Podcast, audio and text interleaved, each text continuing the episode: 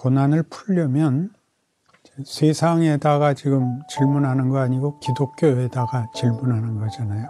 하나님이 우리를 뭘 만들고 싶어 하시고 어떻게 만들고 싶어 하시는가 하는 데가 이제 건너뛰어서 예수 믿고 천국 가는 게 됐어요.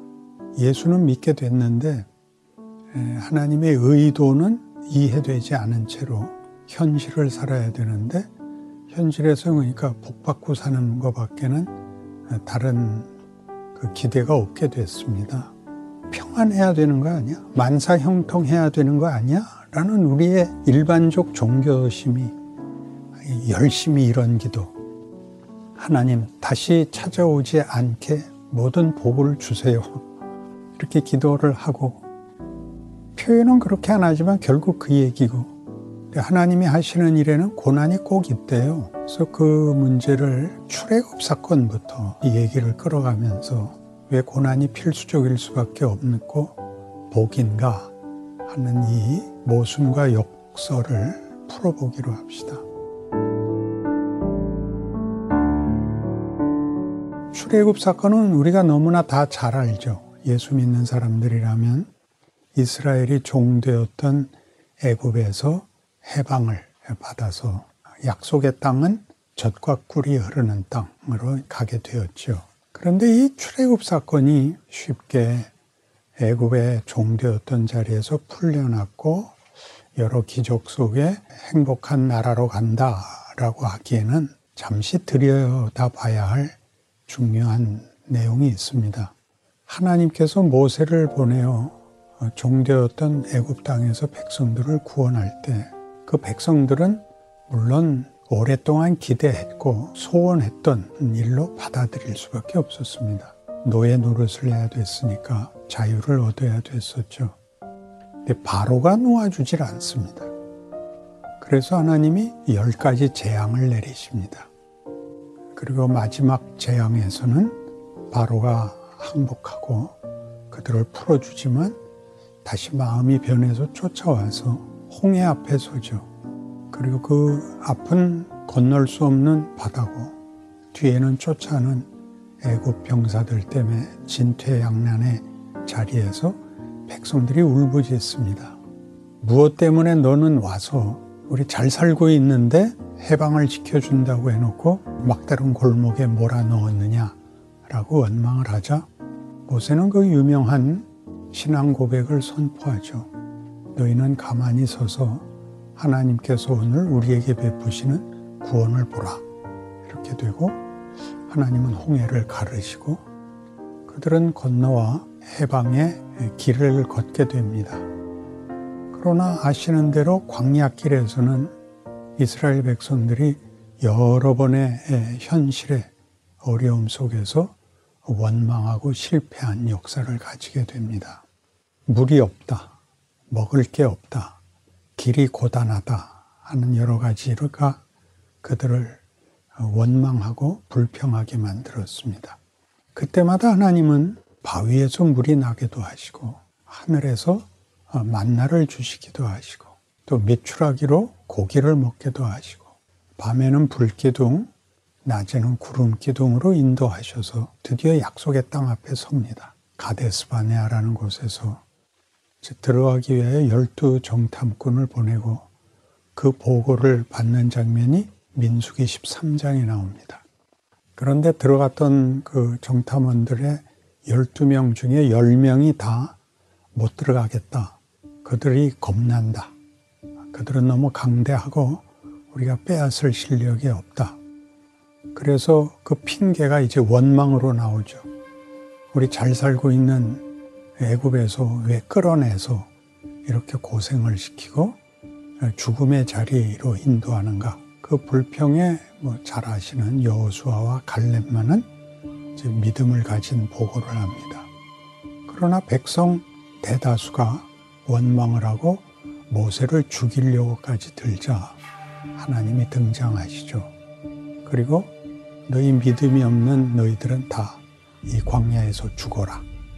이렇게 돼서 광야 40년을 방랑 생활을 하고 그 세대는 다 죽고 그 후손이 비로소 가나안에 들어갑니다. 잘 아는 사건이지만 하나 짚고 넘어가야 되는 대목이, 하나님은 바로의 손에서 그의 백성을 꺼낼 때도 백성들에게 시킨 것이 하나도 없습니다. 홀로 10가지 재앙으로 간섭하시고 바로를 항복시키고, 광야에서도 백성들의 모든 원망에 대해서 하나님이 답을 다 주십니다. 그런데 유독 가나안에 들어가는 문제에서는 저들이 반항하고 원망하자, 그래 너희 결정대로 너희는 못 들어간다, 그리고 광야에서 죽으라 라고 엄한 심판을 명하십니다. 하나님은 그 전에는 모든 불평에 대해서 눈 감으시고 원망에 대해서 답을 주셨는데, 이 가나안에 들어가는 문제만은 이토록 엄격하게 그 판단을 내리셨는가 하는 문제지요. 그 출애굽은 따지고 보면 애굽에서 나오는 얘기가 아니라 가나안에 들어가는 이야기입니다. 가나안에 들어가려면 먼저 애굽에서 나와야 되죠. 우리가 이 방에서 나가려면 어디 갈 데가 있어서 나가는 것이고, 갈 곳에 가려면 여기서 나가야 되는 문제입니다. 그러니까 가나안에 들어가는 문제는 애굽에서 꺼낼 때는 하나님이 꺼내셨지만 들어갈 때는 우리 힘으로 들어가야 된다는 것이 이제 출애굽 사건이 갖는 중요한 메시지인 것이죠. 우리 힘으로 들어간다는 건 무슨 뜻이냐면, 우리가 죄로부터 구원함을 얻는, 죄악의 사슬에서 풀려나는 문제는 하나님이 해주시지만, 그렇게 해방된 사람을 하나님이 목적하는 사람으로 만드는 문제는 너희 스스로가 대답하고 커나가야 된다라는 문제가 출애굽 사건입니다. 우리가 기독교 신앙을 대표하는 특징을 나타내는 두 단어가 사랑과 믿음입니다. 사랑과 믿음이 우리 세상에서도 가치 있는 단어들이기 때문에 성경이 왜 기독교 신앙에 대표되는 특징을 믿음과 사랑이라고 했을까를 더 이상 따지지 않고, 맞는 말이고 좋은 말이고 기대하는 개념으로 수용합니다. 그러나 성경이 말하는 믿음과 사랑은 동등한 두 인격 사이의 관계를 말하는 것입니다. 그러니까 사랑이나 믿음은 어느 한쪽이 열등하거나 종속될 수가 없습니다. 그러니까 사랑을 하고 믿음을 가지려면 둘이 대등한 지위를 가져야만 사랑을 나누고 믿음을 나눌 수 있죠. 거기서 대등한 지위라는 것은 인격적 관계에 있어서 관계성에서의 대등함입니다. 그러니까 믿음과 사랑은 상대가 서로 다 자발성을 가져야 되는 것입니다. 우리는 믿음이 혹은 사랑이 혹은 신앙의 순종이 하나님 앞에 나를 포기하고 맡기면 그 다음엔 하나님이 알아서 다 해 주십시오로 사용이 되는데, 성경은 그렇게 얘기하지 않고 순종마저도 자발성을 가져야 되는 것으로 요구합니다. 자발성을 가지고 자발적 선택을 하려면 자유가 있어야 되는 건 분명한 필연적인 조건입니다. 그 자유를 주셨습니다. 그러면 그 자유를 가진 자가 올바른 선택을 할지 잘못된 선택을 할지는 언제나 열려 있는 것입니다. 여기에 문제가 있죠.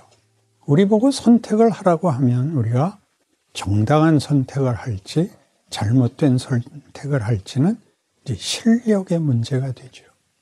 그렇죠? 근데 이 선택을 하는 이 자유가 주어지고, 자유를 쓰는 데 있어서 자유에는 두 가지 큰 내용이 있는데, 하나는 권리가 있고 하나는 책임이 있죠. 근데 자유를 권리로 쓸 것이냐 책임으로 쓸 것이냐는 자유가 가지는 특권입니다. 그건 우리가 자유를 가진 존재가 선택할 문제입니다. 이 선택을 올바로 하느냐 잘못되게 했느냐를 우리에게 보여주는 것이 광야 생활인 것입니다. 광야 생활의 특징은 앞서도 말씀드렸듯이 하나님이 먹을 것을 주시고 입을 것을 주십니다. 그래서 신명기 8장에서도 이 40년 동안의 너희가 광야 생활을 한 것을 기억해라. 하나님께서 너희에게 먹을 것과 입을 것이 부족하게 한 적이 없다. 그러나 너희는 실패했다. 그것이 너희에게 약이다. 너희를 시험한 것이다. 그렇게 나옵니다. 뭘 시험했을까요? 자유를 가지고도 이스라엘 백성이 광야에서 반응한 것은 어려울 때마다 돌아가자였습니다. 뜻밖의 반응이었죠. 돌아가자. 물이 없어서 목이 마를 때도 애굽으로 돌아가자. 먹을 것이 없을 때도 원망이 돌아가자. 이렇게 표현되어 있습니다. 애굽에 있을 때는 먹을 것과 입을 것이 부족한 적이 없었다. 걱정할 것이 없었다. 그런데 광야에 나오니까 먹을 것도 없고 입을 것도 없고 고달프기 짝이 없다. 돌아가자. 거기가 이제 성경이 말하고 싶은 내용이 들어있는 부분입니다. 돌아가자는 뭐냐 하면 자유에 대한 아무런 개념도 실력도 없는 반응입니다. 애굽의 가치는 노예로 있을지언정 먹고 마시는 데 걱정은 없는 곳이죠. 광야에서의 불평은 무엇을 가졌기 때문에 생긴 현실이냐 하면 자유라는 권리를 갖게 되자 가지게 된 형편입니다. 무슨 형편이요? 이 시험, 하나님의 시험, 도전입니다. 무슨 도전? 먹을 것과 입을 것이 해결된 상태에서 너는 뭐야? 네 정체성은 뭐야? 너는 무엇이 될래? 이렇게 묻는 것이 광야에 나와서만 가능해집니다. 애굽에는 그런 생각을 할 틈이 없습니다. 왜냐하면 자유인이 아니기 때문입니다. 자유라는 문제를 다룬 아주 유명한 영화가 있고 재미있는 영화가 있습니다. 제 강의를 듣는 분들에게 꼭 보시라고 권하고 싶습니다. 쇼생크 탈출은 쇼생크라는 감옥에서 주인공이 탈출하는 아주 재미있는 영화입니다. 그러나 쇼생크 탈출이라는 영화는 영어 원제에는 쇼생크 리뎀션입니다. 쇼생크 구원이죠. 쇼생크 감옥의 구원입니다. 그런데 쇼생크라는 이름은 애굽의 한 왕조의 이름입니다. 쇼생크는 바로 시대 후에 몇 대 후의 왕조입니다. 우리말 성경에는 시삭이라고 나와서 여로보암이 솔로몬에게 쫓겨서 정치적 망명을 했을 때 시삭에게 갑니다. 그러니까 쇼생크 리뎀션이라는 것은 구약적 배경을 가지는 거죠. 애굽이 구원을 얻는 이야기인 것입니다. 근데 그 안에 이제 앤디라는 주인공이 종신형을 받고 들어오고 그 안에 먼저 들어와 있던 레드라는 죄수가 그 안에 있는데 이 앤디라는 주인공이 들어와서 죄수들로서는 누리지 못하는 태도와 존재감을 드러냅니다. 자유인으로 살죠. 죄수들에게는 특별해 보이는 것입니다. 그리고 나중에 멋지게 탈옥을 해서 그 클라이맥스가 마치 그 주인공의 탈옥에 있는 것처럼 보입니다. 그러나 이제 영화는 아직 결론을 안 가지고 조금 더 연장되는데 모두가 다 감옥을 나가는 것이 소원이지만 나갈 방법이 없는 이 감옥에서 체념과 원망 속에 넋두리들을 나눕니다. 그러는 과정에 한 나이 많은 종신형 죄수가 가석방으로 먼저 추록을 하게 되는데 뜻밖의 자살을 했다는 소식을 받게 됩니다. 그는 왜 나갔는데 자살을 했어? 레드라는 배우가 너희가 볼 때 저 담이 장애물로 보이지? 그러나 시간이 지나면 저걸 의지하게 돼. 그런 알쏭달쏭한 말을 합니다. 그리고 얼마 후에 이 레드도 가석방을 받게 되어서 나가서 앞서 나갔던 사람이 묵었던 여관, 했던 자리에 정부가 마련해 준 직장을 가지게 됩니다. 슈퍼마켓에 그 물건을 봉투에 담아주는 걸 하는데 그 영화의 장면에서도 잠깐 나옵니다. 이렇게 손을 들어서 매니저를 쳐다보니까 매니저가 부릅니다. 뭐야? 화장실에 다녀오겠습니다. 그러자 그 매니저가 이렇게 말을 하지요. 화장실 같은 데 가는 걸 허락받을 필요는 없어. 그리고 장면이 탁 바뀌면서 공원 벤치에 앉아서 고민하고 있는 주인공이 나옵니다. 머리를 감싸고 나는 두렵단 말이야. 나는 평생 허락을 받고 살았어. 허락을 받지 않으면 한 방울도 안 나와. 나는 여기가 무서워. 그러면서 권총 파는 가게를 앞을 왔다 갔다 하는 장면이 이어나옵니다. 나는 돌아가고 싶어. 저 권총을 꺼내서 누구 하나 쏘고 돌아갈까? 이 영화가 하고 싶었던 클라이맥스는 여기인 것입니다. 여기가 더 두려운 겁니다. 뭐가 무섭죠? 자유가 무서운 것입니다. 자유가 왜 무섭죠? 책임을 져야 되지 않습니까? 자기의 존재를 책임져야 되고 자기의 정체성을 책임져야 되거든요. 저기는 어떤 데였는데 저긴 들어가면 정체성이니 책임이니 다 필요 없고 하라는 대로만 하면 아무 걱정이 없는, 거기는 애를 키울 걱정도 없고 도둑질을 당할 걱정도 없는, 그것이 그 영화가 우리를 찌르는 쇼생크 리뎀션입니다. 애굽이 구원받는 이야기는 우리는 애굽으로부터 구원을 받은 이스라엘만 생각하고 있지만 애굽은 나중에 선지자들 예언 속에는 애굽도 구원의 대상에 들입니다. 애굽은 이스라엘이 탈출함으로써 그 세계가 죽음으로 묶인 세계가 이렇게 구멍이 뚫리는, 열리는, 그래서 애굽의 구원까지 포함하고 있는 것입니다. 그러니까 이제 생각해 보십시오. 고난은 뭔가? 하나님이 우리에게 책임을 묻는 겁니다. 무슨 책임? 책임을 질 정체성, 책임을 져야 하는 의미, 가치들에 대하여 도전하는 것이 현실이죠. 예수를 믿으면 더 이상 걱정할 것이 없게 된다. 모든 근심 걱정을 예수께 갖다 맡기면 된다. 뭐 잘하는 수고하고 무거운 짐진 자들아 다 내게로 오라. 내가 너희를 쉬게 하리라. 이런 것들이 피상적으로만 이해되어서 기독교인으로 살면 더 크게 세상은 줄 수 없는 진정한 정체성과 운명과 우리의 인생이 가지는, 현실이 가지는 모든 도전들 앞에 실력 있는 사람으로 만들어져가는 과정을 즐기게 된다라는 데까지 못 오게 되는 거죠. 그러니까 고난이 왜 있냐?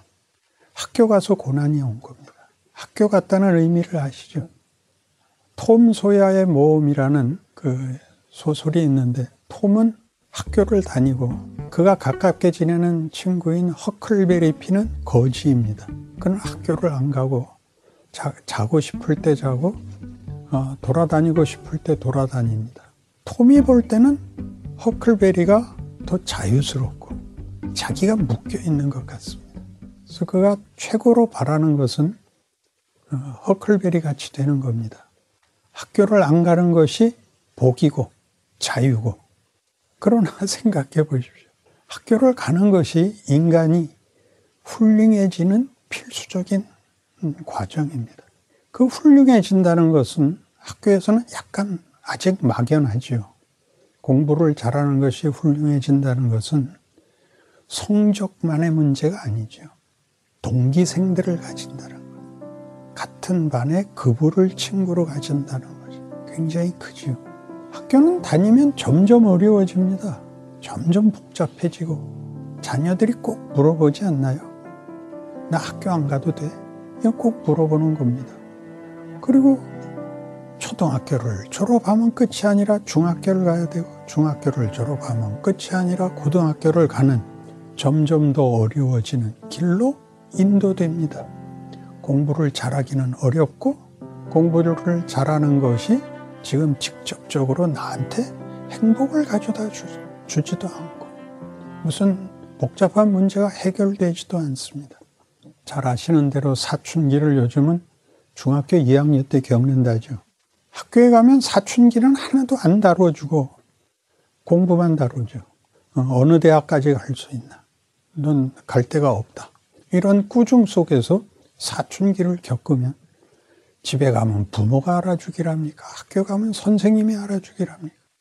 그저 그부들끼리 어쩔 줄 모르는 철없는 애들끼리 깊은 문제를 나눠야 됩니다. 자살을 논하고, 가출을 논하고, 원망하고, 나는 왜 태어났나를 원망해야 됩니다. 그런 것들이 기독교 신앙에 들어오면 애굽에서 건져냄을 받았지만 광야에서 방랑 생활을 해야 되는 것처럼, 내가 왜 이 고생을 해야 되는가? 도대체 하나님은 어쩌려고 그러는가? 가나안에 들어가려고 정탐꾼을 보내서 봤더니 거기는 들어갈 엄두가 나지도 않더라. 그래서 끝없는 방황 속에, 세상 사람들이 방황하는 것이나 신자나 동일한 방황, 정체성, 현실을 살아야 되는 이유, 어떻게 살아야 되는가 하는 실력, 이런 것들은 없이 끊임없이 도전과 시련 속에 있어야 된다는 것이 우리의 가장 큰 원망이고 비명인 셈입니다. 여기에 고난의 이유가 있습니다. 하나님 우리에게 뭘 만들고 싶다고요? 하나님이 우리와 사랑을 나누고 믿음을 나누자입니다. 하나님이 천지를 창조하시고 모든 복의 근원이신 하나님이 우리와 대등한 관계를 맺자고 하십니다. 우리는 고난이 영광으로 들어가는 문이라는 성경의 말을 좀 더 깊이 음미해야 됩니다. 고난이라는 것은 결국 하나님이 우리에게 정체성을 묻는, 그리고 우리의 선택을 묻는 것이고, 그래서 우리는 내가 누구이며 어떻게 해야 되며 우리의 운명이 무엇인가를 배워나가는 과정을 갖게 되는 것인데, 그 혼란, 그 긴장, 그 무게를 견디지 못해서, 하나님을 믿으면 원래 평안해야 되는 거 아니야? 만사형통해야 되는 거 아니야? 라는 우리의 일반적 종교심이, 열심히 이런 기도, 하나님 다시 찾아오지 않게 모든 복을 주세요. 근데 어떻게 하면 다시 하나님한테 찾아오지 않아도 됩니까? 이렇게 기도를 하죠. 표현은 그렇게 안 하지만 결국 그 얘기고, 또 하나는 회개를 함으로써 과거의 잘못을 다 인정할 테니까 다시는 죄짓지 말게 하시고, 그리고 마음 편안하게 해주세요. 이게 이제 모든 신자들이 당연히 걷는, 신앙이 가지는 목적을 이루기 위한 성경적 과정, 이 고난의 과정, 도전의 과정, 우리의 정체성을 묻고 어떻게를 묻는, 하나님의 약속은 어떻게 우리의 것이 되는가를 깨우치는 과정을 외면하게 되고, 오해해서 원망과 비명으로 이 과정이 그저 표현될 뿐이라고 생각합니다.